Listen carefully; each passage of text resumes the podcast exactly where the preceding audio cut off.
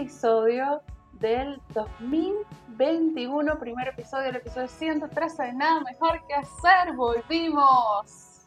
Así es, estamos empezando la cuarta temporada de este podcast, primer episodio de esta cuarta temporada de este podcast que qué cosa rara, ¿no? Porque si ves, tenemos una primera temporada de 20 episodios, después tenemos otra de más o menos 30, después tenemos otra que dura hasta el último de ayer. es como rarísimo. Pero bueno, no importa. La cosa es que estamos acá y seguimos podcasteando por ustedes, para ustedes y también para nuestra salud mental. Sí, estos son unos minutos de, hablar, de conversar, de ponernos al día. Eh, y bueno, muchas gracias, han llegado hasta acá a apoyarnos hasta el 2021. Estamos del 2017, o sea, este año cumpliríamos cuatro años haciendo podcast. Así que... Sí, ¿cuándo es que habíamos arrancado? ¿Mitad de año, tipo entre julio y agosto? Sí, más o menos. julio y agosto del 2017 empezó todo esto, así que bueno, ha sido un largo camino, han pasado muchas cosas en el medio, muchísimas, eh, pero acá estamos, acá estamos. No soy la misma del 2017. ¿Y vos, Mariana? No. más o menos. Tampoco, tampoco me, reinventé tanto. Bueno, no, bueno. O sea, tipo, en esencia, las mismas personas. En esencia sí, pero con un par de kilos más. Claro. en esencia somos las mismas personas. Eh, no nos convertimos en influencers, no llegamos a esa meta todavía. No, no. La verdad que no. A esta altura, a esta altura ya no vale la pena intentarlo. Ni empezamos a, ni a retransmitir películas por Twitch, tampoco hicimos eso. No, no, no, sabes que no hay nada que disfrute más que escuchar eh, los diálogos de una de mis películas favoritas intercalados con un pelotudo que dice, ¡Wow! ¿Viste que ahora? ¡Ah! y mira, y ahora viene la parte que, ¡Ah! Y ahí atrás está ese easter egg de la cosa. y yo como, ¡Ah! ¡Qué hermosa experiencia! como que vayas al cine y tipo estés escuchando los comentarios de la gente alrededor. No quiero eso. No quiero, o sea, las perdona, hay que respetar un poco. Es como como escribir un libro, como rayar las páginas de un libro. Para mí es, como eso. Claro, pero al fin y al cabo el libro es tuyo. Vos estás viendo la película con otras 300 personas y lo que importa sos vos y no la película. Y es como, y para eso hace un vivo y, y ya. Y ya, sí, sí. Bueno, nos presentamos. ¿sí? Sí, por favor. Bueno, eh, yo soy Jessica Gutiérrez, me conocen todos como la Docheles, tanto en Twitter como en Instagram. Eh, conservo casi que mi mismo trabajo desde hace cuatro años para acá. Me he desarrollado lo mismo, que es social media, contenidos, redes, eh, experta en TikTok. No, todavía no, pero... estás, retomando, estás retomando de a poco tu, tu expertise de, de, influencer de bares y cafés. de cafés por ahora. igual estoy... Reconvertida por las circunstancias, ¿no? Reconvertida por las circunstancias, pero igual estoy en todo. Estoy bastante al día de, un montón de, aperturas, también de, nuevas olas gastronómicas que, se, que se vienen. Por ejemplo, no sé, te puedo adelantar que estamos en la nueva ola de la pastelería argentina, la renovación de la pastelería argentina, que está muy en, en boga lo que es los vinos naranjos también eso y cafetería especialidad que, o sea, hace cuatro años encontrabas tres en Buenos Aires, ahora están abriendo una cada semana. Así que, bueno, nada. Estoy al día, estoy al día. Estás al día. Estoy al día. Así que bueno, influencer de cosas buenas, de café, de cerveza, de vino, de comida, de series, de pelis. Por supuesto. Eh, por mi parte, yo soy Marino Patruco, soy periodista. Hasta hace poco me dedicaba a hablar eh, constantemente de cine y series. Ahora no lo hago con tanta frecuencia, pero porque tampoco hay tantas cosas de las que hablar. Seamos buenos. ¿sí? Eh, sí, no, sí. O sea, se nos quedaron cortos los estrenos en el cine, que era como una experiencia que contábamos con muchas ganas. Ahora no. Pero también ahora tenés como la nueva mega serie Sensación que sale una por semana y a las tres semanas ya te olvidaste de todas. Claro. Eh, pasa mucho, pasa mucho. Últimamente me ha, me ha, pasado. Por ejemplo, hoy estaba mirando algo que en un documental, una serie documental que están dando en Discovery, creo. Discovery no Bueno, que se llama Contrabandistas. Entonces van a hacer un episodio sobre Tiger King. Yo digo, o sea, siento que eso fue hace mil años. O sea. Claro, vos ya viste Tiger King. Sí. Pero, ¿qué, qué onda? ¿Qué era este, era, este flaco de los tigres que era medio freak? eh, no las solamente- bolas de la pareja. Sí, no solamente él, sino todo alrededor mostraban otra gente freak Sí. también que trafican eh, animales salvajes en Estados Unidos. Pero yo siento que eso Sí. fue hace mucho tiempo, porque fue en la, en la etapa más dura de la cuarentena eso. Sí, marzo, abril, por ahí. En abril, en abril. Claro, y que todo el mundo estaba encerrado en sus casas y eh, pues porque todo el mundo cumplía con la- el distanciamiento social y todo el mundo veía eh, Tiger King y lo comentaban como si fuera Sí, no había nada, la final del mundial todos los días. no había Estaba nada. buenísimo. Sí, no había- Eh, sí, y hoy en día, si me decís eso también, pero me pasa con todo. Si me decís que desayunaste a- anteayer, yo como, "Ah, no sé, es un recuerdo tan distante. sí. Claro, es como que, me, como que me preguntes, ¿cómo fue tu primer día de colegio en la primaria? Yo como, no sé. No sé absolutamente nada. No, no, yo ya tipo, ¿qué? Eso fue hace como mil años. Bueno, nada, pero bueno, sí nos quedan un montón de cosas para comentar. La industria del entretenimiento ha sido muy golpeada eh, Sí. en esta pandemia. No paró, pero se, se tomó una pausa. Se tomó una pausa, sobre todo por el tema cines, que todavía es un negocio que da mucha plata, pero el streaming no, nos ha salvado, ¿no? Digamos, digamos todo. O sea, yo el otro día pensaba, si esto hubiese pasado en 1995, nos morimos todos. O sea, la- Claro, o sea, nos morimos de, de- de- de aburrimiento, ¿no? La gente va en masa a saquear los videoclubes. Sí, hicimos tipo, saquear los videoclubes, no, no sé qué hubiésemos hecho. Porque, o sea, casi no había cable, televisión por cable en esa época. No sé, o sea, hubiese sido difícil hasta acceder a la información. Porque en ese momento ni, ni te enterabas dos meses después que había una pandemia al otro lado del mundo, casi. Claro, tenías que comprar el diario. Tenías que comprar el diario. No, no, no. O sea, eso pasaba en otro momento. Pero bueno, 2021 es un año distinto. Creo que este año también tiene, tenemos una ventaja, crucemos los dedos, ¿no? Eh, que por lo menos ya sabemos que hay una pandemia y tenemos que afrontar este año mientras la vivimos, ¿no? Claro. Eh, 2020 fue un año que empezamos de una manera y de Sí. repente Sí, sí, y lo que tiene es que ya, ya como podés ver, tipo, podés ver el horizonte, podés ver la luz al final del túnel. claro, ¿Falta? Y Falta. sí, bocha, pero está ahí, o sea, ahí está ahí. hay Sí, una vacuna. hay múltiples vacunas, Sí. ya es como, bueno, estamos trabajando en esto, ahora falta eh, que, que llegue a todos. Exacto. Y eso un poco que, no te digo que, ah, listo, la solución, salgo sin barbijo a lamer picaportes, pero eh, te digo que estoy un poco más esperanzado, porque bueno, al momento en que me vacunen, yo ya voy a poder visitar con más frecuencia a mi abuelo, por ejemplo, y si lo vacunan a él también, que es persona de riesgo, va a poder eh, salir a hacer las compras, no tener que depender de, de- de mis tías y de mi mamá. Eh, ya es, es como otra cosa. Vas a poder planear cosas, vas a poder decir, bueno, en julio me voy de vacaciones a tal Claro. lado. O sea, porque, o sea, o sea, no sé si te pasa, pero a mí me genera como ansiedad. O sea, capaz no tengo la plata para ir a- de vacaciones, pero por lo menos tener como el- la posibilidad. Claro, la posibilidad de hacerlo aunque no lo hagas. Aunque no lo hagas. Bueno, estar así como que, Claro, básicamente como toda nuestra vida antes. sí, básicamente. Eh, no comprendo a la gente, perdón si hay oyentes que se fueron de vacaciones, pero hay gente que se va de vacaciones todos los años y este año también se fueron de vacaciones. O sea, no, Sí. no te vas a morir por no irte de vacaciones. Sí, qué sé yo, capaz que, o sea, entiendo si sos una persona Mm. que eso es como parte de tu, tu costumbre diaria de como, como, como un ritual, digamos, que todos los años te vas a la casa de los viejos en la costa y bueno, sí, está bien. Mínimamente si tomaste todas las precauciones necesarias del caso y está bien, Está qué sé yo.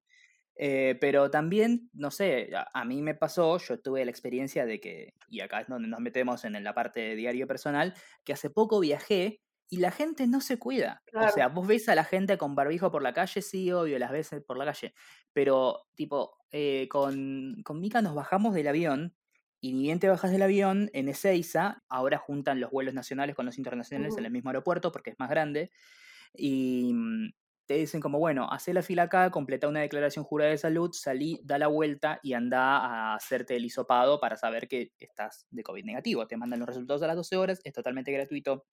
Perfecto. De mi vuelo se va- estaba, el avión estaba lleno, había por lo menos 100 personas. Y en la fila, y no, no había fila para, para hisoparte. O sea, literalmente dos de cada diez personas se tomaban la precaución de, de, pasarse un hisopo por adentro de la nariz para determinar si tenés esa enfermedad mortal que puede matar a una persona de riesgo. Claro. A la gente le chupa todo un huevo. Sí, sí no, le, le chupa un huevo. O sea, hasta que no les toque de cerca, o sea, no van a entender. Sí, sí, y eh, esto quiero que no quede, o sea, si vos sos una persona que obviamente no te sentís tocada por esto, no, no, no hace falta que nos digas nada, no estamos hablando de vos. Todo bien con vos, sos, sos de los las mejores personas que existen en el mundo hoy en día. Sí. O sea, podés ser Ted Bundy, pero mínimamente te lavas las manos y usas barbijo. Bueno, eh, hablando de COVID y muertes tristes, se murió el que hacía la voz de Dragon Ball, Pokémon. Sí, eh, el hombre que cantaba los openings. Los openings, sí. Sí. Esas canciones que, que, de chico era como que las, las, eh, las, celebrábamos ahí porque era el, comienzo del episodio, bla. Ahora seguro que hay un montón de una generación de boludos que descubren estas nuevas cosas a través de las redes de, los streamings y saltean la intro y es como, no, la intro a veces es lo mejor del anime. Yo he visto animes que son una verga, pero el opening está buenísimo. el opening está bueno. Eh, Super tenía 50 años, era re joven. Sí. Sí, sí. Nada, hasta que no te toque de cerca es bastante complicado todo. Eh, lo sentimos mucho si tenemos oyentes que han perdido familiares por familiares o gente querida por esta enfermedad. Y es donde dices, si no hubiese existido esta pandemia, hubiese vivido más tiempo, o sea, que hubiese pasado sí. Sí, y además también, más allá del hecho de que es una mierda, obvio, siento que también es una cosa que a pesar de que obviamente te va, te, va a pegar en lo íntimo, es como saber que, viste que siempre te dicen, bueno, pero vos no sos la única persona que está pasando por esto y bla. Ahora es como que literalmente no hay nadie que no esté pasando por esto. Sí, está bien, puede que a vos no se, se te haya muerto tu abuelo o tu vecino o, hayas estado eh, intubado con un respirador. Pero eh, en el mundo, literalmente, o sea, hay cientos de miles de millones de personas que están pasando por esto día a día, todos los días, desde hace un año. Eh, no, no es, obviamente, más allá de esto, viste la noticia que pasó con el jugador de fútbol acá un poco en Argentina, eh, el Morro García, más allá del hecho de que sí, eh, estás pasando por eso individualmente, también a la vez es como que todo el mundo está pasando por lo mismo y, y es más fácil, creo yo, desde mi ignorancia, me imagino que tal vez hablarlo o charlarlo o buscar a una persona que está igual de mal o peor que vos y contarse las cosas y, no sé, como descargar. Nadie va a, echarte la culpa de que oh, esto se queja todo el tiempo de la pandemia, porque todos nos estamos quejando de la pandemia, porque no deja de haber pandemia nunca. Odio, lado, odio cuando salvo que vivas en Nueva Zelanda. Sí, odio cuando alguien me dice, ah, pero a ti te vino bien la pandemia. A nadie le no, a nadie. Jamás. Esa persona que te dijo eso es un pelotudo. Sí, no, no, no existe. O sea, yo de verdad quisiera estar en mi oficina, en mi agencia, en la agencia, trabajando con gente alrededor. O sea. Sí, sí, sí. Y, poder ir y decir, che, Jess, vamos a comer algo. Sí, vamos a, mm. a esta birrería de mierda que se llena hasta las pelotas, pero eh, despreocupándonos porque no importa nada. Exacto. Así que Ah, no, no, a nadie le vino bien, perdón. O sea, no, no, no. sea lo que sea. O sea, obviamente habrá gente, ah, no, pero yo ya trabajaba en mi casa y tal. No, pero ahora no puedes salir a ningún lado. Se muere gente, es horrible. O sea, no sé. Es horrendo.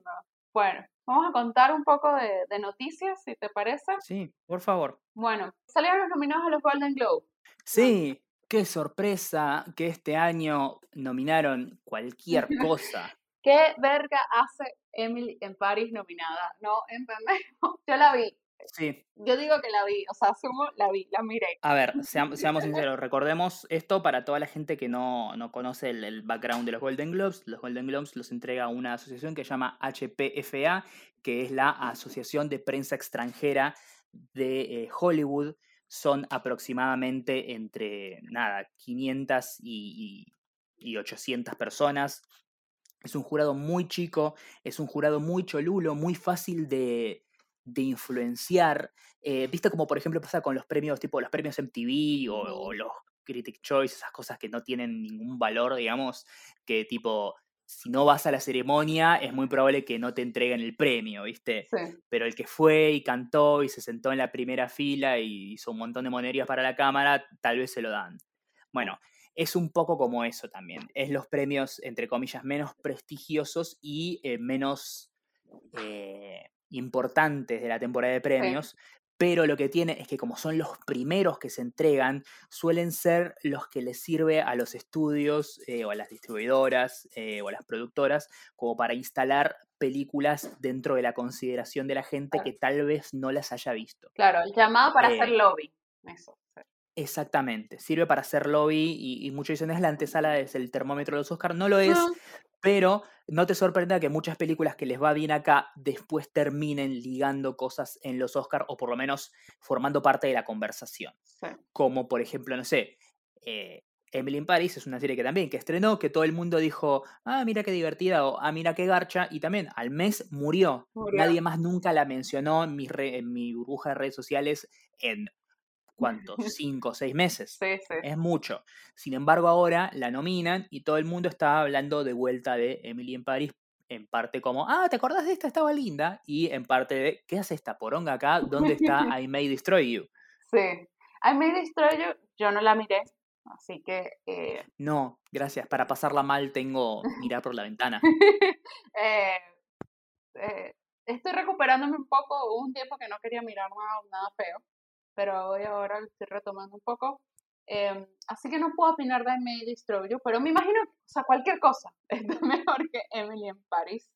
Sí. Eh, así que. De hecho, no sé si viste que estaba eh, la nota esa que había salido, no me acuerdo si era en The Guardian o algo así, que era tipo, eh, soy la guionista principal de Emily in Paris. I May Destroy You debería estar nominada en lugar de Sí, nosotros. exacto. bueno, eh, Emily in Paris compite con eh, The Grey, que es de Sí. Hulu, que no la hemos visto acá porque es de Hulu. Pero la recomendó muy bien Mariana Levy en el episodio que estuvo ella como Sí, invitada. sí, es así. eh, la tengo pendiente. Está Chis Creek, la que se Sí. llevó todos los premios en los Emmy pasados.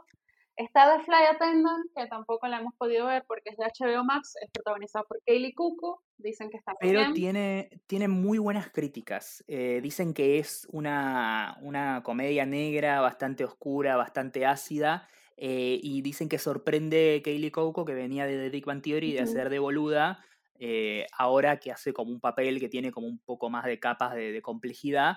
Eh, como, ah, mira, yo, yo pensé que no, no ibas a salir de esa y aparentemente es una persona que tiene un poco más de rango. Bueno. Eh, está Ted Lasso, que yo sí la vi, esa sí la vi.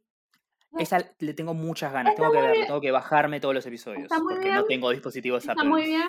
No me parece increíble tampoco. O sea, no me parece tipo, ah, la mejor comedia que vi en mi vida. No, No. no, pero se me hace que se me hace que me voy a reír bastante, se me hace que va a ser te divertida. ríes bastante. Eh, y después está Emily en Paris, que si bien es una serie, lo que tiene es que tipo, te la pones de fondo, es como ponerte, no sé, Friends ahí de fondo mientras estás haciendo Sí. otra cosa.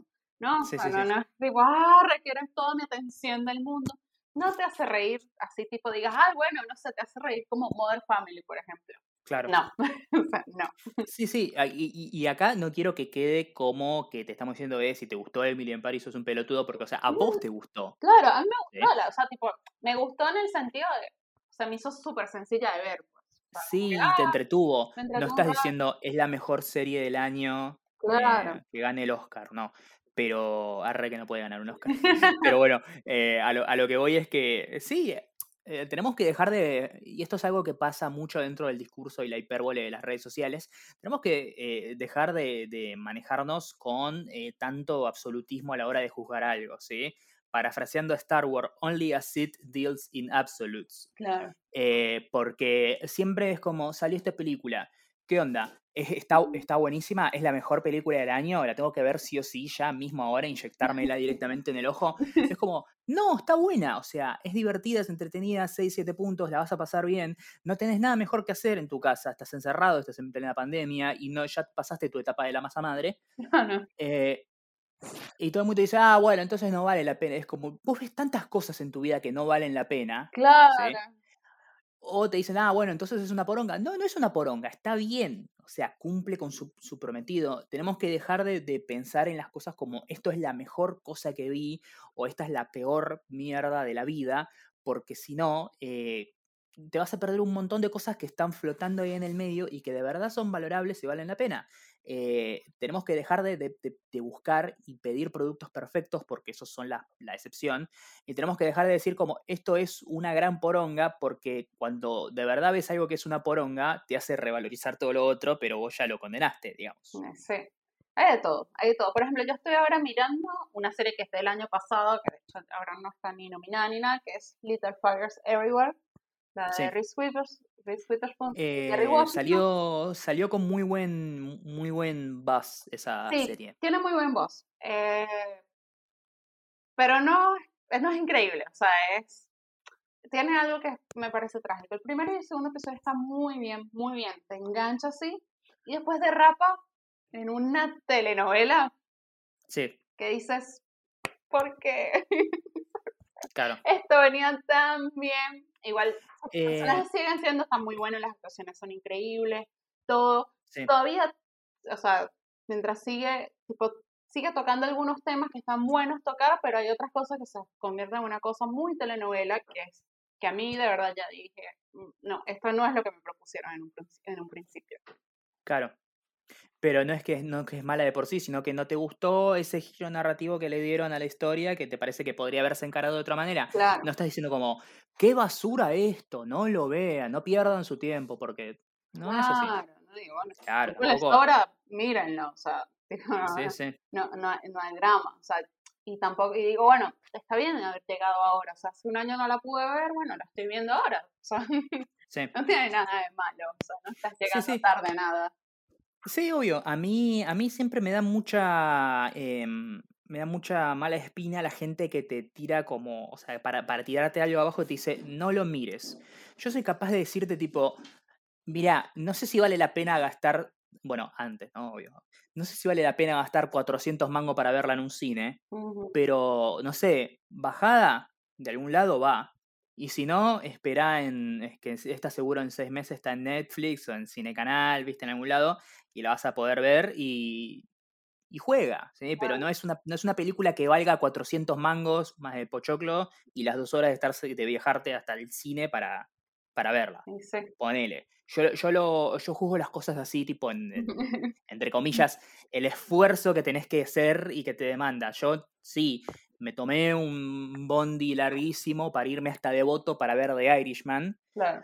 pero eh, no voy a hacer lo mismo para eh, Detective Pikachu. Eso no significa que no me haya gustado Detective Pikachu, la amé, claro. pero son, son dos cosas distintas, ¿viste? O sea, ¿te gusta Pokémon? Sí. ¿Sos fanático? No. Y no sé si te vale la entrada de cine, pero después cuando la encuentres ahí en, en cable premium, mírala porque claro, juega, juega.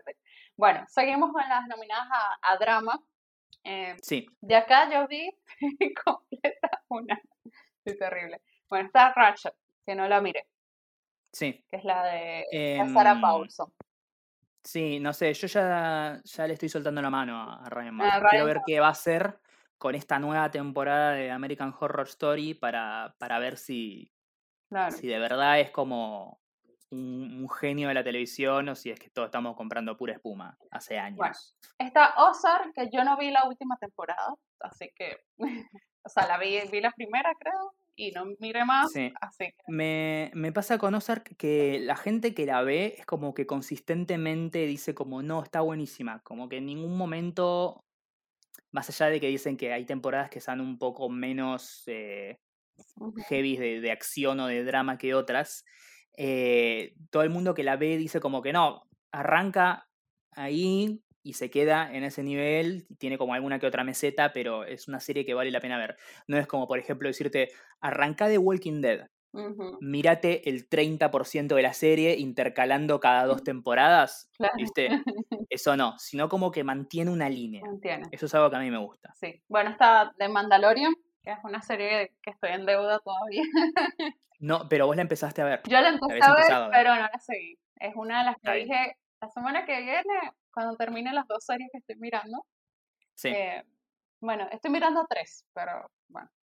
Eh, Sí, a mí me, me gustó mucho esta segunda temporada de Mandalorian. Tal vez siento como que me, me gustó igual que la primera, pero es como que me maravilló menos. mm, Siento que un poco perdió la novedad y un poco cayó víctima de esa, de esa costumbre que tienen ahora todas las IPs de, de los estudios, que es como convertir una historia nueva en un vehículo para mostrar lo viejo. sí. ¿sí? Esta temporada yo la sentí que fue como eh, un muestrario de eh, cameos y personajes de, de otros lados del universo Star Wars, que es como, sí, todo muy lindo, pero eh, central el viaje en, en Mando y, y Grogu, que este capítulo de esta temporada mucho no, no hicieron más que ir de una punta a la otra para conocer gente. Bueno, capaz es necesario ese, ese pase, capaz en la tercera temporada se va a ver Sí. porque, ah, bueno, hicieron todo esto porque necesitan llegar a este lado. Claro, de hecho- temporadas eso también. Claro, de hecho, Favreau eh, y Filoni comentaron que en esta temporada se introdujeron un montón de personajes y ahora se abren como nuevas ramas de, de series nuevas que van a desprenderse de, de Mandalorian, como eh, Rangers of the Old Republic o la de ese personaje que aparece en la nueva temporada y demás.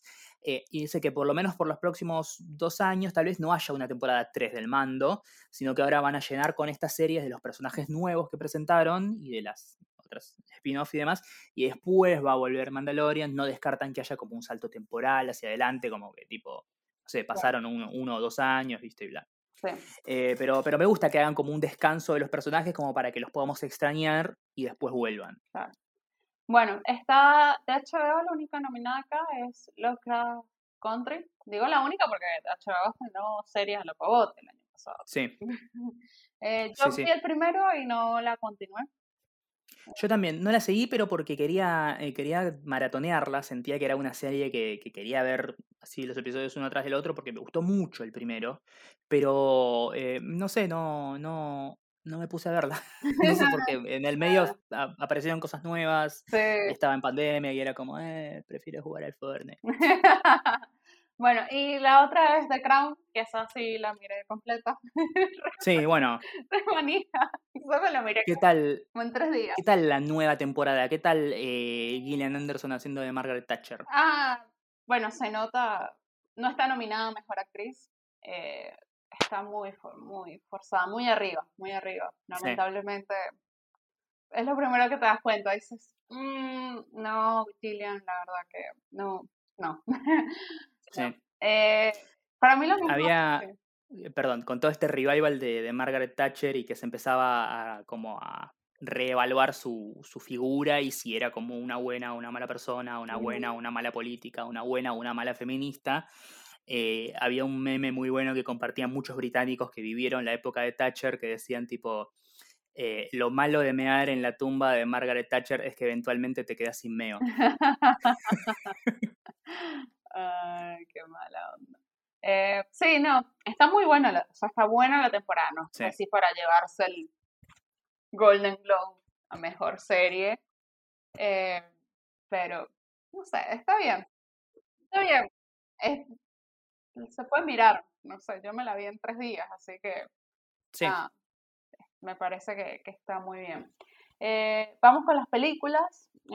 Yo casi no miré películas este año, así que nada. Eh, Sí, hablemos de eh, qué hace Hamilton nominado, nominado a mejor. Sí, eh, este, más allá de, de que dicen que el musical de sí es una verga, de que dicen que eh, no sé qué hace Emily en Paris, y esto me parece que este es el papelón de, de de- los Globos de Oro este año.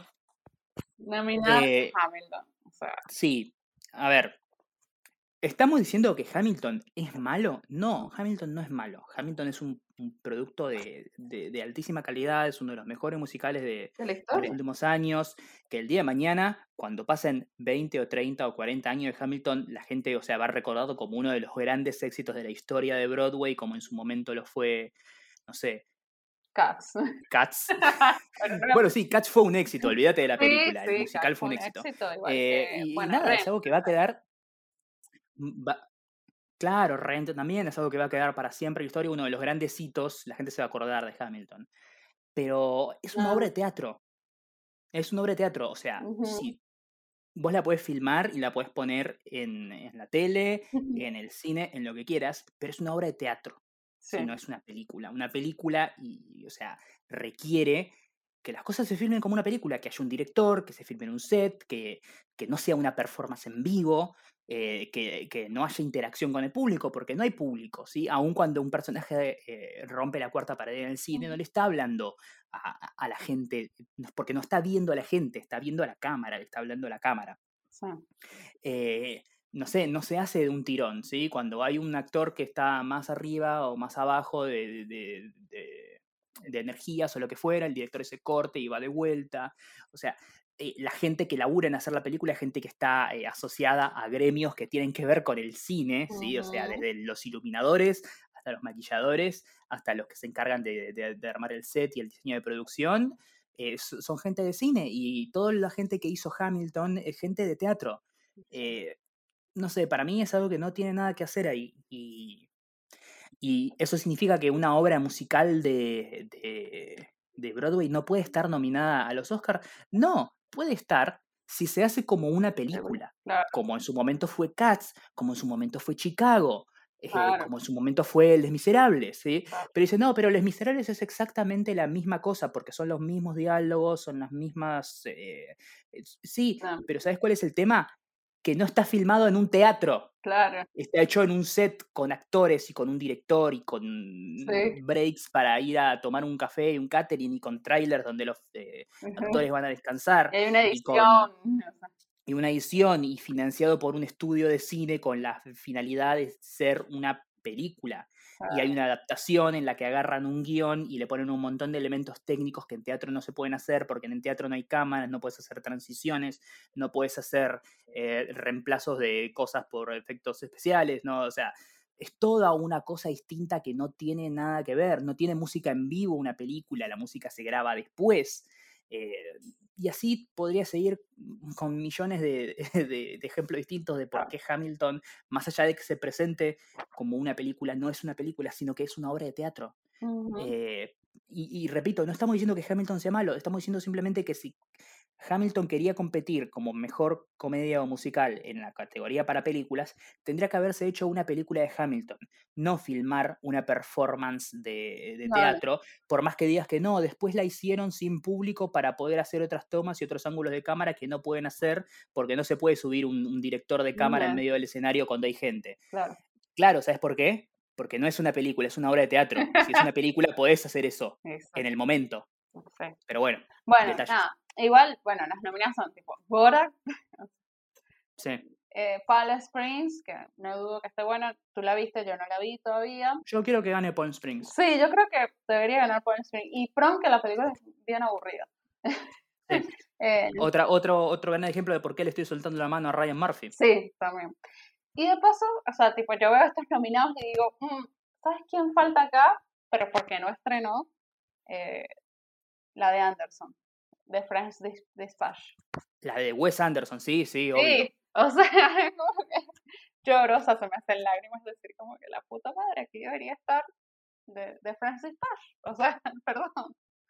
Eh, pero no, no, obviamente no, no la quiere, porque, o sea, Y hay gente que mira. piensa que las películas no estrenan solamente porque no hay cines. No, porque tampoco hay festivales. Y hay películas Claro. que se hacen para los festivales. Sí, a ver, eh, pasan dos cosas también con esto, que es lo mismo que por, por lo que Disney no estrena Black Widow y como todo lo que quieras. Si el estudio le tiene fe a la película, porque o puede ganar muchos premios, o porque le va a dar plata, o las dos, no te la va a tirar a, a un streaming. No, Y no te la va a estrenar a sala vacía. Se la va a guardar y va a esperar. No, Pasa con Pero- películas que todo el mundo está valorando mucho, viste que siempre dicen como, uh, esta puede ganar el Oscar, que es por ejemplo eh, Nomadland de Chloe. Zhao. Eh, sí, pero esa es una película que no, no estaba pensada para recaudar 500 Claro. millones de dólares, de la misma manera que Moonlight tampoco lo estuvo en su momento. claro, Puedes darte el lujo de tirarla y perder plata, porque sabes que de entrada que ibas a perder plata de todas maneras. claro. Vos la hiciste para el Oscar. Claro, pero igual, por ejemplo, con la de Anderson lo que pasa es que no hay festivales, entonces esas películas también las estrenan con el ganadora del festival de Berlín, Obvio. ganadora de no sé qué, entonces ahí van con otro tipo de lobby, con otro tipo, ya van, ya van apuntando otro tipo de público. Claro, pero además a lo que veo, por ejemplo, es que Wes Anderson es un director que tiene su público y que, hace guita, más allá del hecho de que sí hace cine más artístico y con intenciones de, de prestigio que comerciales. Igual me, puede meter uno- unos, cuantos, unos cuantos millones. No sé así eh, estas películas independientes más Mm. chicas. Claro. Eh, yo, por ejemplo, tengo muchas ganas de ver una, una película de terror de A24 que estaba muy, muy buena en sus, sus previews, que se llamaba Saint. Ujú. eh, y nada, se la guardaron, la, la anunciaron en febrero del año pasado y recién ahora la están, sargan- la están sacando como en video on demand, eh, así premium, porque es como, bueno, nos, nos resignamos a, sacarla. Y además hasta ganó un par de premios del British, eh, no, no los BAFTA, pero el British Council, algo así, no sé qué carajo. Claro. Eh, además, a- antes de acá, de, hablando de películas que tampoco estrenaron, obviamente no iban no iba a estar nominada, eh, los que están perdiendo plata son NGM con la película de James Bond. Claro, Están sí, sí, perdiendo porque- un millón de dólares por día. Sí, porque esa era su gran apuesta, su gran tanque de taquilla. Primero, NGM no hace tantas películas grandes como para ir al cine. Eh, y se la están guardando, se la están guardando y no sé qué onda. Netflix. Eh, habían, re- Netflix, habían rechazado una oferta, sí. Netflix le ofreció 400 millones de dólares en su momento, hace un montón, o sea, tipo en Sí. julio, en julio, un poquito antes de julio. Pero como se había visto la esperanza, viste que, bueno, vamos a abrir, vamos a probar con TN, a ver qué onda, dijeron, no, no, no, las guardamos un ratito más. Un ratito más ya están perdiendo plata. O sea, tipo, es, Claro. es irrecuperable. O sea, es tan irrecuperable que ahora tienen que refilmar, rechutear varias escenas en donde salen celulares, relojes, artículos de tecnología, porque van a quedar obsoletos cuando se estrene la película. Sí, O sea, porque ellos, sí, además hay mucho product placement en la película. O sea, lo hacen con claro. forma de, de poner el Samsung no sé qué cosa para que la gente vaya y diga, uh, el Samsung de James Bond. Pero cuando la película estrene, ese Samsung sal- va, ya va a haber salido hace tres años. Entonces, Bueno, mira, la, la película, la que más recaudó de esta nueva saga de, de James Bond con, con Daniel Craig eh, fue Skyfall, obviamente la mejor de todas, Sí. a mi entender. Hizo mil millones, mil cien millones Claro. de dólares en todo el mundo. La segunda, Spectre, que a mí no me gustó y está como ahí más o menos también, 6-7 puntos. Para mí Skyfall es un 10. Esta es Sí. 6-7 puntos. Eh, igual metió 880 millones de Mm. dólares. sí, sí, por eso, era una... Eh, Netflix, 400, no, eso no me sirve. claro, Yo voy por los jugaron, sí, se la jugaron porque querían la guita grande y bueno, hay que ver ahora eh, cómo lo hacen, porque para mí tiene que ver con el tema de, de, de coso, de, de si se puede ver a sala llena con gran público o no, porque en- al fin y al cabo así es como las películas hacen, hacen plata. Hacen plata. Más allá de que el día de mañana quieran aumentar el precio de la entrada o, o- o ver como, bueno, hacemos más funciones, de menos películas, lo que fuere, de todas maneras eh, necesitan salas llenas de público para que, Sí, que, que te rinda. para que rinda la película, exacto. Bueno, en drama están nominadas, está la que hablas de Nomaland con Franz McDormand, haciendo de Sí. Franz McDormand. Sí, no la vi. el una mujer que sufre bien en cámara. Sí, ella, sí, a ella la, la banco, la banco fuerte. Pero bueno, eh, no la he visto. Está el juicio de los siete, de acá no vi ninguna. Y eso que un par están disponibles en Netflix, así que bueno. El juicio de los siete no lo he visto. Sé que me va a gustar, pero no lo he visto. Sí, yo también tengo ganas de verla. Me gusta, más allá del hecho de que mucha gente lo odia, por eso a mí me gusta ese pedo mágico de guionista de Sorkin, de que los personajes hablan mucho. Sí, Me sí. encanta. Mm. Y además tiene una cosa que, que- que me encanta, que es algo que viene de las películas viejas, que tipo, hablan mucho mientras van, habla- van caminando. sí. Son esos planos que persiguen a alguien a lo largo de toda una avenida y están hablando ahí y no te das cuenta y duró tres minutos la escena y lo único que hacían era hablar. Sí, Y los toman de distintos ángulos, eso me, me encanta. sí, sí, me, me, me gusta mucho eh, también. Eh, hablando de Aaron Sorkin, pero no tiene que ver con Aaron Sorkin, pero bueno. Eh, ¿Sabes qué película rewatché? Vi de vuelta y me gustó más de la vez Sí. que la vi la primera vez, El buen mentiroso. El buen mentiroso, la de Ian McKellen y Helen Mirren, sí, No, Helen Mirren, sí. La verdad que la vi de vuelta y dije, no está mal la película, está muy bien Sí. la película. Así que bueno, nada, si, si la tienen por ahí, es- la estaban dando en HBO hace un par de meses, eh, debe estar por ahí todavía. Bueno, Es, de, es del 2019, ¿no? 19, Ah, sí, Prepandemia. Sí, es prepandemia. Eh, bueno, está Promising Young Woman, que tiene muchas buenas críticas también. Tengo muchas ganas de verla, eh, sobre todo porque dicen que eh, es como medio controversial, onda que en los últimos 15 minutos pasa algo que puede hacer que ames la película o que la odies dependiendo de cómo, cómo lo interpretes. Está Man, que también está en Netflix, que tampoco la miré. Estoy, no estoy mirando películas, estoy mirando pura serie.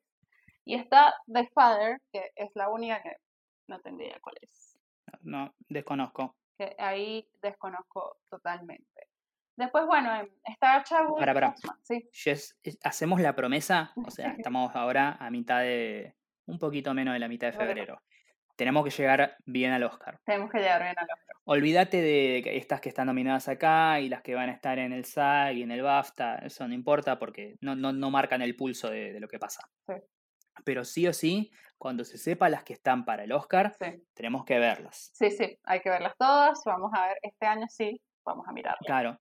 No te, no te prometo nada con los Emmy porque ya es, hay que poner más horas ahí. Sí, sí. Pero eh, te juro, por Dios, que todas las películas que queden nominadas al Oscar las vamos a ver y te las vamos a contar acá y te vamos a decir, esta sí, esta no, esta está buena para ir a ver con tu papá. Sí. Bueno, hagamos un repaso breve de algunos actores, eso porque si no, no terminamos más el podcast. Sí, obvio, obvio, sí, sí. Actrices está, por ejemplo, Vanessa Kirby por Fragmentos de una Mujer, que está en Netflix. Sí, es muy gracioso esa película porque cuando la estrenan en Sundance, eh, estaba, eh, fue antes de em, los, y ahí es donde la compra Netflix, ¿no? después del estreno en Sundance, eh, todo hablaba muy bien de la película y en el tráiler aparece Shia LaBeouf. Y eso fue antes de las acusaciones de, abuso y violencia de la, la expareja de Shia LaBeouf en ese momento, la, la, cantante de rap FKA Twigs. Em, y mm, a partir de ahí, cuando la anuncian en Netflix, está el mismo tráiler con la que la, la presentaron en Sundance, pero sacaron todas las escenas donde se lo ve a él. y literalmente no aparece en los créditos, porque él uh. es como el tercer nombre. Así que directamente la cortaron en Vanessa Kirby, en Vanessa Kirby. de una mujer. es la película de ella y de nadie más. Y nadie más, sí. Sí, sí, sí, la anunciaron así totalmente. Bueno, obviamente está Frances McDormand por Nomadland, está Carrie Mulligan por Promising Young Woman, está Viola Davis por esta película que no tengo idea cuál es, Rainy Black Bottom, ni idea, es em, la última película donde actuó Chadwick ah, Boseman. Ah, sí, claro, está nominada por eso. Que también está para ver en Netflix. Está para ver en Netflix, cierto, cierto.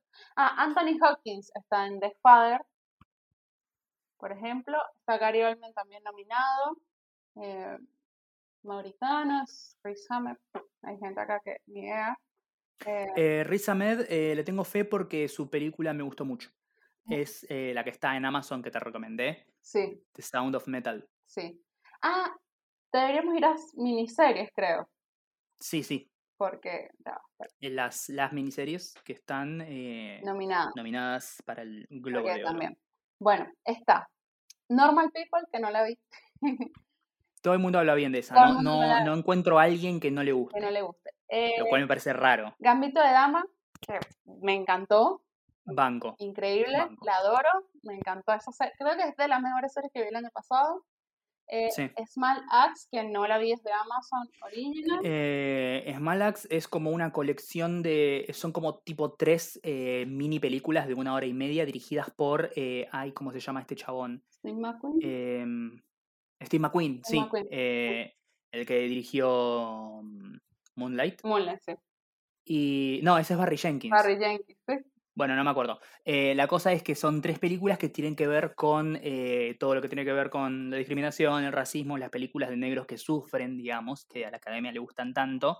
Pero eh, la tomaron como miniserie porque es como una especie de trilogía de películas que forman parte de una, una serie, de alguna manera. Bueno, está de Undoing, que yo la recomendé.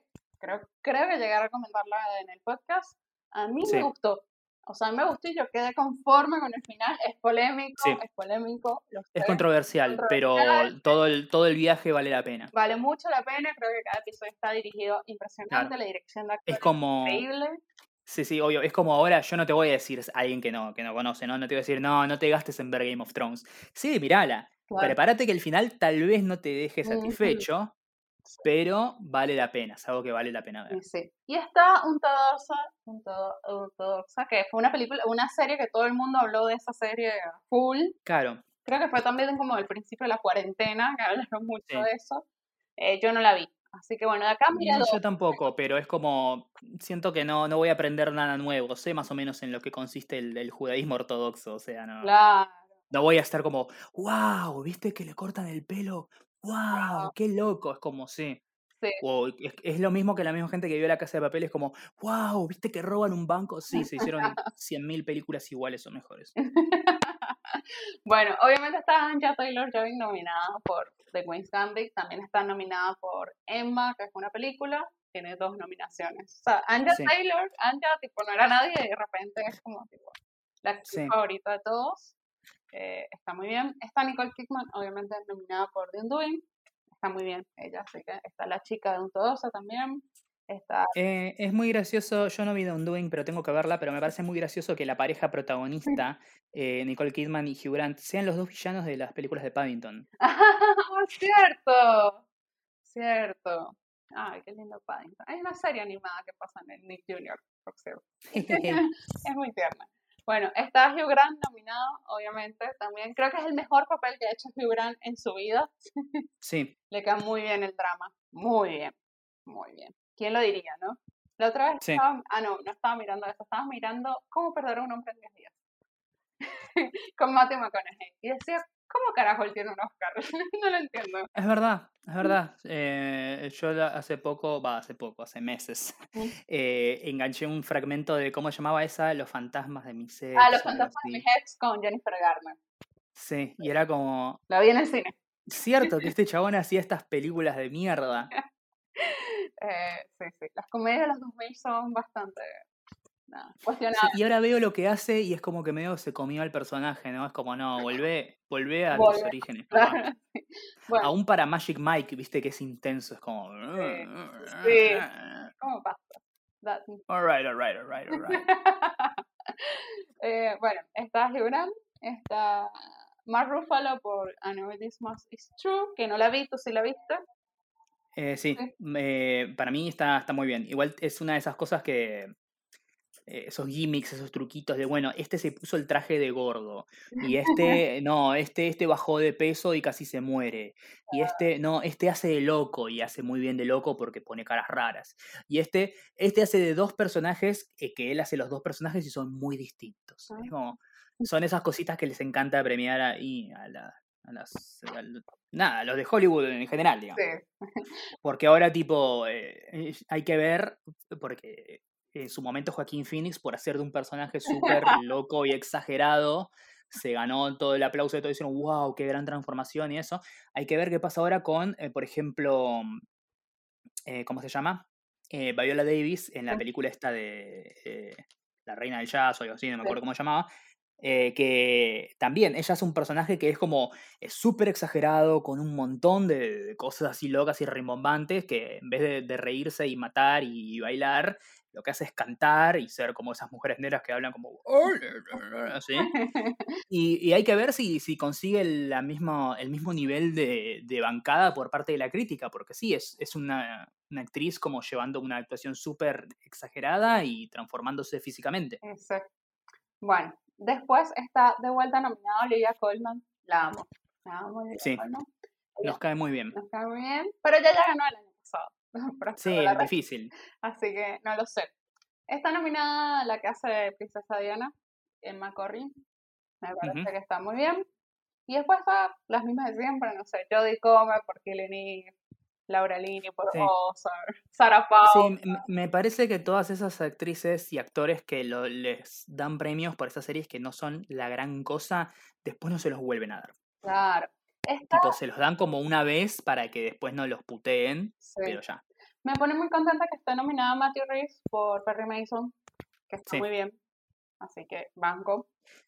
Sí, No me parece necesario el que hace del príncipe Carlos em, de Crown, que también está nominado. Sí. Con y además también a, a Matthew Rhys le deben varias, varios años atrás de, de Americans. Sí. Después está Jason Bateman, Al Pacino, Bob Odenkirk, más o menos. Lo Sí. mismo. Eh, de. Ojalá, ojalá gane Bob Odenkirk, ¿viste? Porque nunca, nunca gana nada, pobre. Y Better, y Better Call Saul tampoco, nunca gana nada y es una gran serie. Otra vez la, la ignoraron a Kim, a, a Rhea Seahorn. Mm, sí, de vuelta. Está nominada Lily Collins por Emily in Paris. por ser la hija de Phil. ¿Sabían que es la hija de Phil Collins? Por favor. O sea, si alguien no lo sabe, bueno, se lo estoy comunicando en este momento. Qué tipo raro Phil Collins. Sí, se hubiera dedicado a la batería como el padre. sí. Está Kelly Cuoco por Flight Attendant, Fanny por The Grey, bueno, más o menos. Katherine O'Hara, que ganó también el Emmy por esto, por The Cheese Creek también. Está Jason Sudeikis por The Plaza, deberían darle ese premio consuelo por haberse separado de Olivia Wilde. ¿Sabes qué dijimos? ¿Ha confirmado que se separó Sí. ya? ¿No viste que se fue, ella se fue a una boda con Harry Styles y empezaron a decir que estaba, supuestamente se estaba garchando a Harry Sí. Styles, que se llevan como 20 años, y la gente empezó a decir, ¡ay no! ¡Qué horror! Y ella tuvo que cerrar sus redes sociales porque salieron las fanáticas de Harry Styles Oh, a hacerle bullying. ¿Cómo le vas a hacer bullying a Olivia Wilde? O sea, me sorprende cuando, tipo, vos sos, eh, o sea, tenés como un ídolo eh, de tu etapa de adolescencia y demás, y vos lo ves a ese ídolo crecer y madurar como persona y como artista y demás, pero vos no creces con él. claro. Vos seguís siendo una pelotuda de 14 años eh, que las que se le moja la bombacha por One Direction y gritan mucho. Em, bueno, ahora haces lo mismo, pero con Harry Styles solista y teniendo ya cuatro años de monotributista. Dale, dale, pelotuda. madura. Eh, bueno, pobrecito Jason Sudeikis, pero bueno, nada, cosas de la vida. ¿Sabes que nosotros dijimos en el podcast, en ese episodio, o sea, conté que nada, Jason Sudeikis era marido de Olivia Wilde, había un montón de gente que no lo sabía, y después como a la semana salió, se separaron. ok, bueno, qué raro esto, pero bueno, a- a- así es. Por las dudas, no menciones ninguna pareja nueva.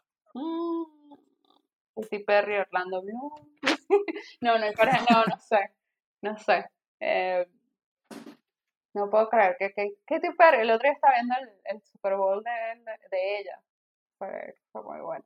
Bueno, nada. Está Nicolas Hoult por The Grey. Está Eugene Levy, el papá de, de en American Pie también nominado, quien lo creería. Eh, está Elena Carter por The Crown, también, eh, de vuelta. Está Gillian Anderson nominada. Ay, pensé que no estaba nominada, es acá cometo error. Pero no se lo van a dar, chicos. No, no, no creo. No, no, pa- para mí de verdad está. O sea, es que también es difícil, ¿no? O sea, ya, o sea, de Margaret Thatcher hizo primero Meryl Streep. Qué difícil, ¿no? Sí, son zapatos grandes que, que llenar. que llenar. Bueno, está nominado Donald Sutherland por The Undoing, el hace del papá de Nicole Kidman en la serie. Me parece que está muy bien. Así que nada, banco. Después está Daniel Levy, está Jim Parsons también, John Boyega, también por Small Axe. Así que nada, se murió Christopher Plummer en estos días. Eh, Sí, hace, hace poquito, pobre, bueno, ya era un hombre muy grande también, eh, pero bueno, por suerte pudo, pudo irse con una, una buena película. Sí, se fue con Knives Out, si alguien no se acuerda, es el que hace del viejo que se muere. Claro, Knives Out. Harlan, Harlan Tromby. Gran película, gran, gran película. De verdad, ¿Sabes por, ¿Sabes por qué te das cuenta que esta es una película que me gustó mucho? Porque me acuerdo del nombre de un personaje que se muere a los 10 minutos. Totalmente. Y está Ana de Armas, que se separó Sí. de Ben Affleck, ¿ves? Es muy, es muy, es muy freak show todo lo de la separación de Ana de Armas y Ben Affleck. ¿Viste la foto de que están sacando el- una gigantografía de ella de la casa de Ben Affleck y la tiran a la basura? No. Tienen como uno de esos contenedores de basura altos, ¿viste? Que son como de- con rueditas. Sí. Y alguien sale así como todo con, con gorrita y barbijo y lentes negros y tiene una gigantografía de ella que está como, tipo como si fuera una foto de ella acostada, Sí. con, con todo con ropa y mirando a cámara así como feliz y, se ve como que es así una figura de cartón de tamaño natural que la agarran y la sacan y la ponen en el coso de basura y después alguien eh, como que hace un zoom a la cara de la persona que tira eso y dice, che, ese es Casey Affleck, el ganador del Oscar Casey Affleck. Pa- pa tirar una fotografía de Ner. Ay, no sé. A mí me da, es como, es turbio lo que está pasando en Hollywood. En Hollywood pasan cosas turbias todos los días, ¿no? Pero yo creo que nada le gana a lo de Armie Hammer caníbal. Creo que Sí, es la cosa más turbia que me ha tocado presenciar. Sí, y ahora ya, ya estamos llegando a, a niveles de onda podcast de True Crime, ¿viste? Sí, Están sí. investigando porque dicen que una vez él estuvo con una prostituta que desde ese año está desaparecida y nadie sabe en dónde está, y que un día uno de los amigos de él contó que fue al desierto, y es como, bueno, ahora busquen el cadáver, la puta madre. No, no- no me podés dejar así. El otro día vi que estaban metiendo ahí en el mismo coso a Jared Leto, eh, que supuestamente tiene, no sé, bueno, no sé, un culto, una cosa. Primero, Jared Leto tiene un culto. En un culto, sí. Jared Leto. Segundo, Jared Leto hace años que viene gastando un montón de guita en abogados para mantener a raya un montón de acusaciones de abuso sexual y de violación sí. con eh, fans de él como actor y de él de, de 30 Seconds to Mars. Sí, de su banda bien rara, que también era muy rara. Perdón Sí. si fans de 30 Seconds to Mars acá, pero muy rara eso. Y Con todo, con todo respeto, más allá de los crímenes que haya cometido este hombre, tiene unos cuantos temazos. Sí. eh, Aplíquese a Michael Jackson, al chabón que hace It's a super freak, super freak, que también eh, bueno, y también estaba Leonardo DiCaprio por ahí, el nombre estaba dando vueltas. Sí, pero lo de DiCaprio es que tiene novias jóvenes y tiene, tiene la edad de mi abuelo, menos 10 años, pero no, no lo puede, o sea, no está cometiendo ningún delito, simplemente Claro. es muy, es, es muy turbio. Es turbio que te gusten todas menores de 25, o sea, como Sí, sí. Pero bueno, no No está, no está violando ninguna ley que Claro, sepamos. no mató a ninguna, no se comió a ninguna. Es Claro. muy raro esto. O sea, porque además By Your Name, Netflix la, iba la estrenó hace poco. Sí, Justo claro. leyó la de Armie Hammer y fue como, no le hicieron nada de publicidad al... Y hablando de Armie Hammer, ¿sabés qué es lo más gracioso? Que ahora yo bajo la vista y tengo un mousepad de la gente de Cipoll. Ay, yo me comería, Qué buena película. yo me comería a Henry Cavill. Señor. Ah, lo queremos mucho, Henry Cavill. Eh, pero nada, Hollywood bastante, bastante raro. Bueno, en todo este tiempo que no estuvimos, tipo, Kanye West se divorció de Kim Kardashian, Claro, perdió las elecciones. perdió las, perdió las elecciones. Eh, nada, pasaron muchas cosas. Bueno, salió el documental de Britney, también Framing Britney Spears, que está para ver. Si alguien no sabe dónde verlo, yo tengo el link, me lo pide y se lo paso. Sí. Eh, es muy turbio, es realmente Tengo, tengo, perdón, tengo pendiente, tengo pendiente verlo porque de verdad es algo que, de lo que quiero aprender, ¿viste? De toda la, todo el backstage de Britney loca, porque yo lo que me quedé es, eh, Britney está re loca. Está re Pero loca. no, no sé qué son las circunstancias que lo llevaron a eso y si es real o es todo eh, una gran construcción de los medios o hasta qué punto es una cosa y la otra.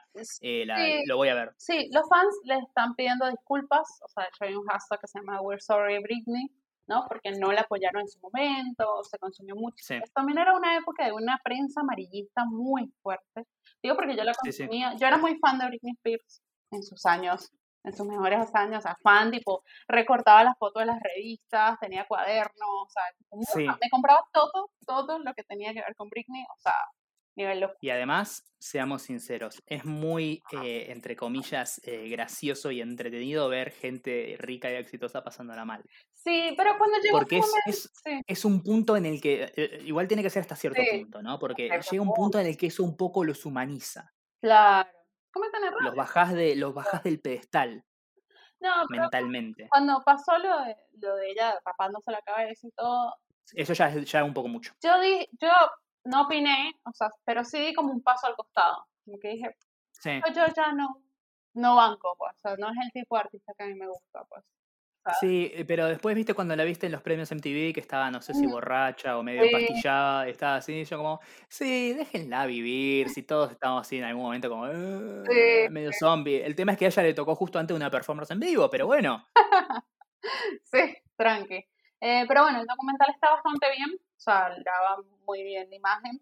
Le tiran mucho a Justin Timberlake, me parece que está hasta cierto punto exagerado, porque yo creo que si Sí. Britney cometió errores, él también cometió sí, sí, obvio. Igual Justin Timberlake, ¿no? eh, Justin Timberlake es un señor que sí, dejó, de, de- como que tiene su fachada de hombre copado de buena onda, pero Claro, es bastante forro. claro. Sí, toda la giladita que hizo con, con Britney, con Cristina Aguilera, con Prince. Siempre es un hombre que construyó carrera en torno a eh, picantearla o treparse de alguien. Pero hay que ver hasta qué punto la misma industria te lo exige, ¿no? También, sí, también. ah, bueno, tú quieres que te sigamos haciendo discos, vas a tener que jugar este juego. Muy pocos se ponen en contra. Taylor Swift es una que se puso en contra y ahí está, regrabando canciones. Claro. Entonces, es, difícil. En una época donde vienes también, también ellos venían de ser niños estrellas. Cuando eres un niño estrella, no quieres dejar de ser niño estrella, porque no sabes lo que es no serlo. O sea, no sé, Katy Perry ya no es tan famosa como antes, por ejemplo, pero sabe manejarlo. Dijo, bueno, me pongo a vender zapatos. Sí. Estuve 25 años sin, sin nadie quien conocerme, me chupo un huevo, hago otra cosa. Pero esta gente no, esta gente ha tenido la atención y el foco durante toda su vida, entonces literalmente no saben qué hacer. O sea, esa gente mañana deja de ser famosa y se suicida. Así es sencillo. Así que bueno, nada, miren el, el, documental. Queríamos hablar de WandaVision, no sé si nos da chance, sí, nos da un poco. Eh, podemos, vamos a hacer un breve repaso que... Todavía no terminamos. Todavía no terminó, obviamente no vamos a, a spoilear nada si vos no estás como atento, solamente vamos a decir eh, qué manera rara de, introducir un nuevo universo, sí. así como de la nada, como ¡pum! Eh, necesito una explicación. O sea, viste que a mí no me molesta cuando las películas juegan con el verosímil, y la mismo con las series, y, te presentan cosas así que te las dejan vagas y en el aire para después que las vayas eh, armando las piezas rompecabezas, pero ahora después de ver el último capítulo es como, no, necesito respuestas ya, necesito saber qué mierda está pasando, porque estoy, estoy, muy emocionado y necesito saber. Eh, me gusta, me gusta mucho eh, WandaVision, me gusta que para ser la primera serie del, del mundillo Marvel en televisión, se la jugaron por un, por un proyecto que es bastante distinto de todo lo que veníamos viendo. Bueno, en teoría, en teoría debería, debió haberlo empezarlo, empezarlo Black Widow, ¿no? Sí, no, obvio. Eh, claro. Pero lo que tiene también es que mm, es, eh, fue una, como una prueba de paciencia para los fans que estaban acostumbrados a gente en, mallas de colores cagándose a trompadas, encontrarse con tres capítulos en clave de homenaje a sitcoms de los años 50, 60 y 70. Es como medio, bueno, hay que ver qué onda. Pero me gusta, me gusta el hecho de que, tipo, bueno, vamos a hacer algo que tiene que ver con la televisión y que sea en clave de homenaje a la televisión como género también. Claro, la televisión como género, como parte de la cultura, eh, creo que es hermoso, ¿no? como una persona que ama esas cosas. Sí, sí, y, y, obviamente estar, estar viéndolos y decir como, ah, mira, el primero es por el show de Dick Van Dyke, el segundo es por Hechizada, el tercero es de Brady Bunch. Sí, es muy lindo y el último es de Family Ties que le hicieron idéntico a la intro. Es muy increíble. Sí, es muy lindo. Es, muy, buena. Es muy buena, así que nada, el siguiente episodio, nosotros estamos grabando esto el jueves, así que sepan que no hemos visto el episodio 6. sale, sale a la madrugada. Sale a la madrugada, que es de Malcolm in the Middle. Me parece curioso que hayan elegido esa serie de los 90 para homenajear. Pero bueno, también eligieron en función de lo que funcionaba para la historia, ¿no? Porque claro sea, no sé, Friends no les funcionaba porque ellos decían seis amigos. Viste que todos son como series familiares. Claro, y además tienen como que girar dentro de la temática de serie familiar, porque es como la historia de ella y su familia, que hasta, no sabemos hasta qué punto es real. Eh, me, me, encanta, me encanta. Sobre todo en el episodio 4, el final, eh, cuando se pone turbio todo de golpe y es como, wow, no estaba esperando eso. Pero me, me gusta. Eh, por eso también es que en cierta manera me, no voy a decir me decepcionó porque todavía no lo vi, pero me quedé con, con gusto a poco viendo el tráiler de Falcon and the Winter Soldier. Ah, eh, no porque no me gustó. Ah, sí, verdad. No, no porque no me gustó, sino porque es como, se parece mucho a todo lo que ya vi. O sea, se parece a Civil War, se parece a Capitán América Winter Soldier, ¿viste? Es como, es una película de Marvel en formato serie. Eh, y me gustó mucho esto que trataron de experimentar con algo raro y distinto. Eh, ojalá más allá de que obviamente fan con The Winter Soldier la re voy a ver y me va a encantar seguro, eh, ojalá de ahora en más haya otras cosas que, se las jueguen por, algo, por algo raro y experimental como, como es WandaVision. Claro, que jueguen, que jueguen, totalmente. Otra serie que estoy mirando, y no le han hecho prensa, que también la estrenan los viernes, es la de los Mopex. Eh, Mopex ah, Sí. Mopex ahora. es muy, yo vi, vi el primero, el segundo, el tercero no lo he visto, eh, pero me da mucha risa porque ahora Miss Piggy es influencer.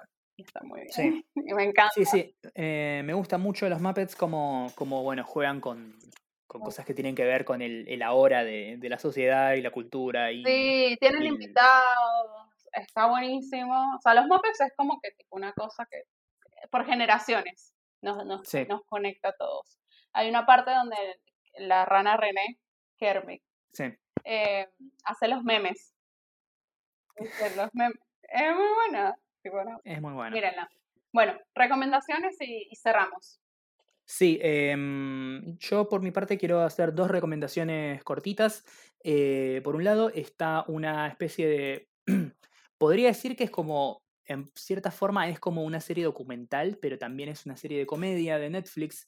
Se llama The History of Swearing o eh, con el título en español que pusieron La historia de las palabrotas. Ujú. Es una serie, eh, es, es- es como en cierta forma una especie de serie documental porque hacen como un trazado histórico de cosas, presentada por Nicolas Cage eh, en, en algo que me encanta, que es él simplemente siendo él y nada, anunciando cosas, pero tiene temas que viste como es Nicolas Cage con la sobreactuación Sí. o con la, la- la entonación o la forma en la que dice las cosas, que lo hace muy gracioso y el chabón no está diciendo absolutamente nada, pero e- e- es un plus que sea él el que lo anuncia con sus, sus modismos y su estilo.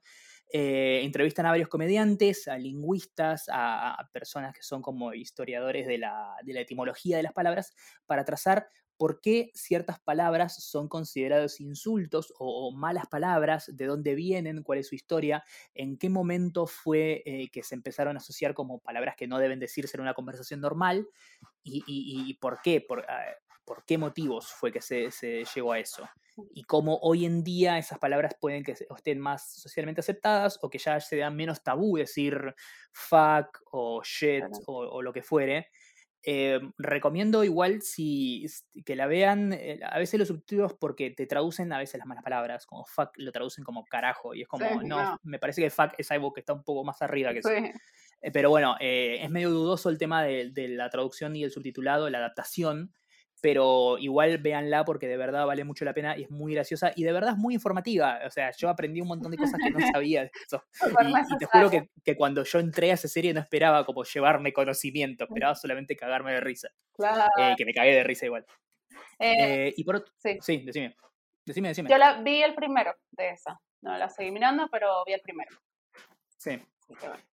No, mirala, encima son episodios cortos, duran entre Ah. 20 y 25 minutos, está, está muy bien. Eh, por otro lado, quiero recomendar un anime que empecé a ver, eh, eh, Mariano llegando tarde a cosas japonesas, se puede llamar esto. Es un anime basado en un manga, en una, lo, lo que se conoce como las, entre comillas, múltiples comillas, historietas japonesas. Se llama, su nombre en japonés es Shingeki no Kyojin, su nombre en inglés es Attack on Titan. Es muy buena, pero muy buena. Eh, básicamente cuenta la historia de eh, como un mundo de- que es como en el futuro, pero a la vez es como retrofuturista, porque como que la sociedad retrocedió a los tiempos medievales, en la que el mundo es azotado por una plaga de, de titanes, que son como personas raras y muy altas, como un edificio, que se comen a la gente. Y eh, eventualmente la humanidad se reduce mucho y las pocas sociedades que quedan están como en, en grandes ciudades amuralladas con muros gigantes eh, y, y viven ahí durante cientos de años hasta que eventualmente llega un titán que es más alto que la muralla y se pudre todo. Claro. Es muy buena, es muy Game of Thrones en el sentido de Game of Thrones de las primeras temporadas donde todo puede pasar y los personajes mueren de maneras horribles. Eh, pero, pero lo recomiendo mucho. Tiene, eh, creo que son tres temporadas. eh, sí, tiene tres temporadas y ahora estaría saliendo una cuarta, si, si no entiendo mal.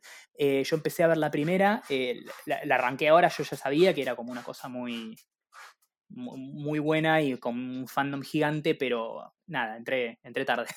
Pero lo, lo- lo banco muchísimo y ahora lo, lo voy a seguir maratoneando porque de verdad me, me gustó. Claro.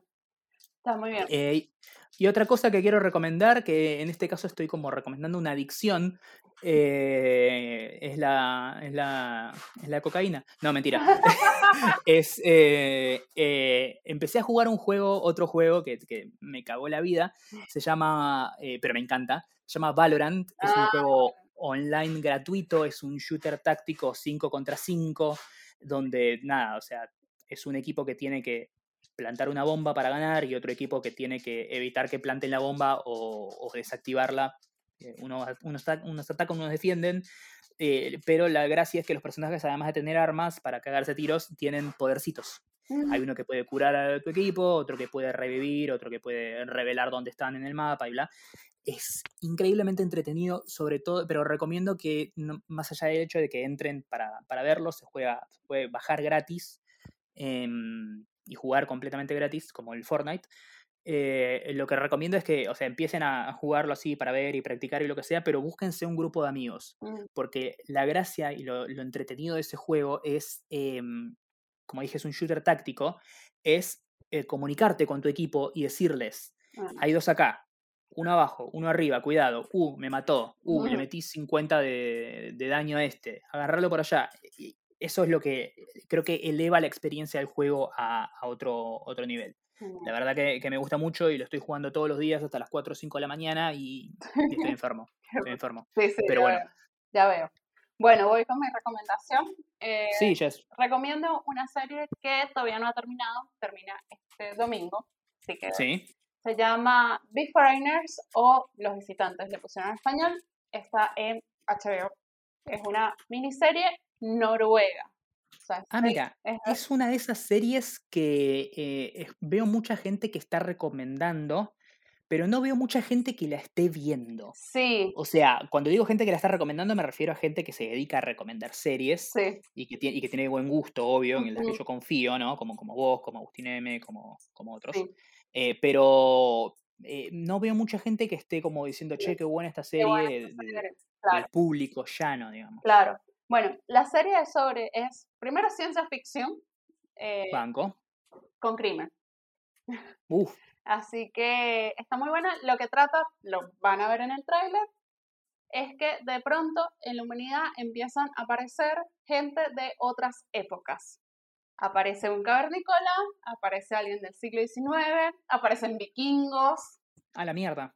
Nadie sabe por qué, ¿no? ¿Qué carajo pasa? No sabemos. Esa gente tiene que acostumbrarse, o sea, pasan los años, siguen apareciendo, ya la humanidad como que se ha acostumbrado a que de vez en cuando aparece alguien y bueno, tienen que integrarlos de alguna forma a la sociedad. Eh, esto para mí todavía no ha terminado la serie, por lo cual eh, no sé cómo termina. Es como lo que están poniendo en, en foco es la inmigración, ¿no? Claro, Es, es como, tipo, los personajes de otro tiempo son metáforas para gente de otro exacto, lado, digamos. para gente de otro lado, ¿no? Y como, bueno, la, o sea, bueno, obviamente, hay gente, o sea, va el pibe por la calle y ves un cavernícola que está tratando de matar a un conejo, te va a parecer como que, qué mierda, o sea, ¿no? Sí, O llega alguien de, no sé, del siglo XIX que le parece que, no sé, ahora todo es una aberración, por ejemplo, o sea, tipo, ay, ¿cómo se van a poner faldas cortas? ¿Cómo van a hablar así? Y bueno, sí, sí. nada, cómo convivimos con eso. Bueno. Eh, una de las chicas, eh, que es una vikinga, eh, se vuelve policía, oficial de, de policía, investigador, como el FBI de, de allá de, sí. de Noruega, ¿no? Y empiezan a encontrar gente que aparece, o sea, chicas que aparecen, pero están muertas. sí. O sea, que murieron cuando alguien las mató cuando llegaron a, Claro. la época, a la actualidad, ¿no? Entonces, nada, la serie se trata de buscar qué carajo es lo que está pasando, demás, y bueno, más de, y más allá de hablar de, bueno, diferencias culturales, por ejemplo, a la mina esta que es vikinga, ya está bastante adaptada, estudió, demás, todo, pero por ejemplo en un momento la vemos que se está poniendo un pedazo de pasto en la vagina. Y tú, ¿qué carajo? Y entonces resulta ser que, claro, en la época de los vikingos no había toallitas sanitarias. Claro, Y la mina está, el tampón medieval. claro, la mina le dice, es que tengo la maldición de la mujer, le dice. O sea, y nada, te hace repensar un montón de cosas de cómo está, cómo ha avanzado la humanidad y demás. De verdad que la, la recomiendo. Eh, es ciencia ficción, y, pero no abusan. Sea, me parece. Sí, sí. O sea, entras, o sea, compras, ¿no? ¿Viste? La ciencia ficción Claro. tiene como esa barrera, La ¿no? ciencia ficción está en la premisa solamente. Sí, en la presa solamente, y lo compras, y dices, no, sí, parece gente de, de otras épocas. Listo, ya está. Eh, ¿Sabes qué? Me, me llamó mucho la atención y ahora que sé, de hecho no sabía ni de qué trataba, no leí ni una gacetilla, nada, No. perdón, prensa HBO. Pero em, eh, ahora que la- me la vendiste así, la voy a ver porque me hace acordar una serie animada que yo veía hace tiempo y que me encantaba. Se llamaba Ugly Americans, Ajá, ah, que la dan por Comedy Central, eh, que básicamente es la misma premisa, pero digo, está situada en la actualidad en New York ah, pero en New York solamente hay gente blanca y después hay eh, tipo vampiros, hombres lobo, momias, demonios, todas criaturas de fantasía claro, que eh, como que eh, lo que hacen es eh, representar minorías, ¿sí? Claro. Vos claramente te das cuenta que esto es como una alegoría de los negros, esto es una alegoría de los latinos, esto es una alegoría de los asiáticos y así, y cómo, los, lo- o sea, cómo tratan de amoldarse a la sociedad y la gente como que no quiere viajar en subte al lado de un hombre lobo porque dice que son ruidosos y huelen mal, ponele, o- y cosas así que, que obviamente son eh, a lo que la gente normal, eh, la gente no normal, la gente chota piensa de eh, las personas que son diferentes, ¿no? claro, Es, es muy divertida también, la, la recomiendo. sí. Eh, bueno, nada, mírenla, son seis, seis episodios nada más, o sea, termina, termina este domingo, de hecho, así que nada, la ven, la ven súper rápido, si duran una Sí. hora cada uno, y bueno, está bueno Y eso de ver otras cosas, o sea, tipo, ¿qué onda? La serie en Noruega, Y si les gusta particularmente la serie y quieren como meterse un poco más en eso, eh, tiene un podcast oficial eh, hecho por eh, nuestro amigo Agustín M. sí, Para la- HBO. sí, la hace Agustín M para, para Amigo, amigo de la casa que, que la sigue podcasteando por ahí. Ah, sí, sí. Muy bien eso. Buenísimo. Bueno, terminamos ya con las recomendaciones. Creo que fue un poco largo Oh. el episodio, pero bueno, teníamos bastante. Pero bueno, también fue un tiempo largo de, de no haber grabado y teníamos que ponernos al día con un montón de cosas. Bueno, Esperemos que, eh, bueno, no hablamos, por ejemplo, del, del show de, de The Weeknd en, No, en el no. Super Bowl, no hablamos del lanzamiento de HBO Max, que llegan ahora en Coso, de las novedades del casting de, de Last of Us, de, de Mandalorian, pasaron tantas cosas. pasaron muchas cosas. Pero bueno, Esperemos que, que de acá a, a la próxima semana no, no sé, no, no haya gente en Reddit que haga colapsar la economía de vuelta o cosas así. por favor. Porque viste que en este mundo puede pasar Sí, todo no, en cualquier momento. Sí, otra- pandemia, ¿no? Por favor. Sí. O, o- o una invasión de esas eh, abejas, de esas como avispas asesinas que comen carne, ¿viste? Sí. Que dicen que están atacando creo que África o algo así. Y es como, bueno, ojalá no lleguen acá. Claro, sí, ojalá que no. Buenísimo. Bueno, ya saben que pueden escucharnos en Spotify, Apple Podcast, etcétera, etcétera. En todos los lados donde nos escuchabas antes, nos puedes seguir escuchando ahora. Y nos Eh, pueden seguir en arroba nmqh podcast en Instagram, que le di, le voy a dar otra onda. sí. Archivé todo, nada, vamos a, voy a intentar armar posteitos con las recomendaciones, con reviews, con cosas, así tienen contenido por ahí. Jess, Jess es la, es la eh, labura como ser de especialista en social media y en sus tiempos libres le gusta manejar cuentas de social media en, en sus propios Es su emprendimientos. propio emprendimiento, no, pero lo tenía, lo tenía muy abandonado, o sea, tipo, casa herrero, Sí. cuchillo de palo, así que bueno. Nada, y bueno, a Mariana lo pueden seguir como arroba Marian Patruco y a mí como la Dolce Tess. Así es. Y como siempre, eh, muchísimas gracias a todos por escucharnos, muchísimas gracias por, por bancarnos, eh, por nada, comentarnos en Twitter o en Instagram como, che, ¿qué onda este lugar para comer? O, che, quiero ver una película de comedia, pero no sé qué onda, que hay en Amazon. O sea, que nos tengan en cuenta para, para. Preguntarnos cosas o charlarnos o preguntarnos cómo andan o lo que fuere. A nosotros nos, nos alegra el día. Eh, así que nada, síganlo haciendo si, si quieren, obviamente, tampoco es una obligación. Pero como siempre, eh, gracias por estar del otro lado, ¿no? Porque más allá del hecho de que nosotros hacemos este podcast porque somos amigos y nos caemos bien y nos gusta charlar de, de cosas y demás, eh, es lindo saber que hay gente del otro lado, no solamente que, que te escucha en silencio de tu, en su casa o en su dispositivo o lo que fuere, sino que también tiene como un deseo de interactuar con vos o pedirte una recomendación o lo que sea.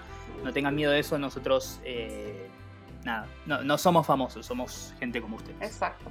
Así que bueno, nada, muchas gracias y nos escuchamos la próxima. Adiós.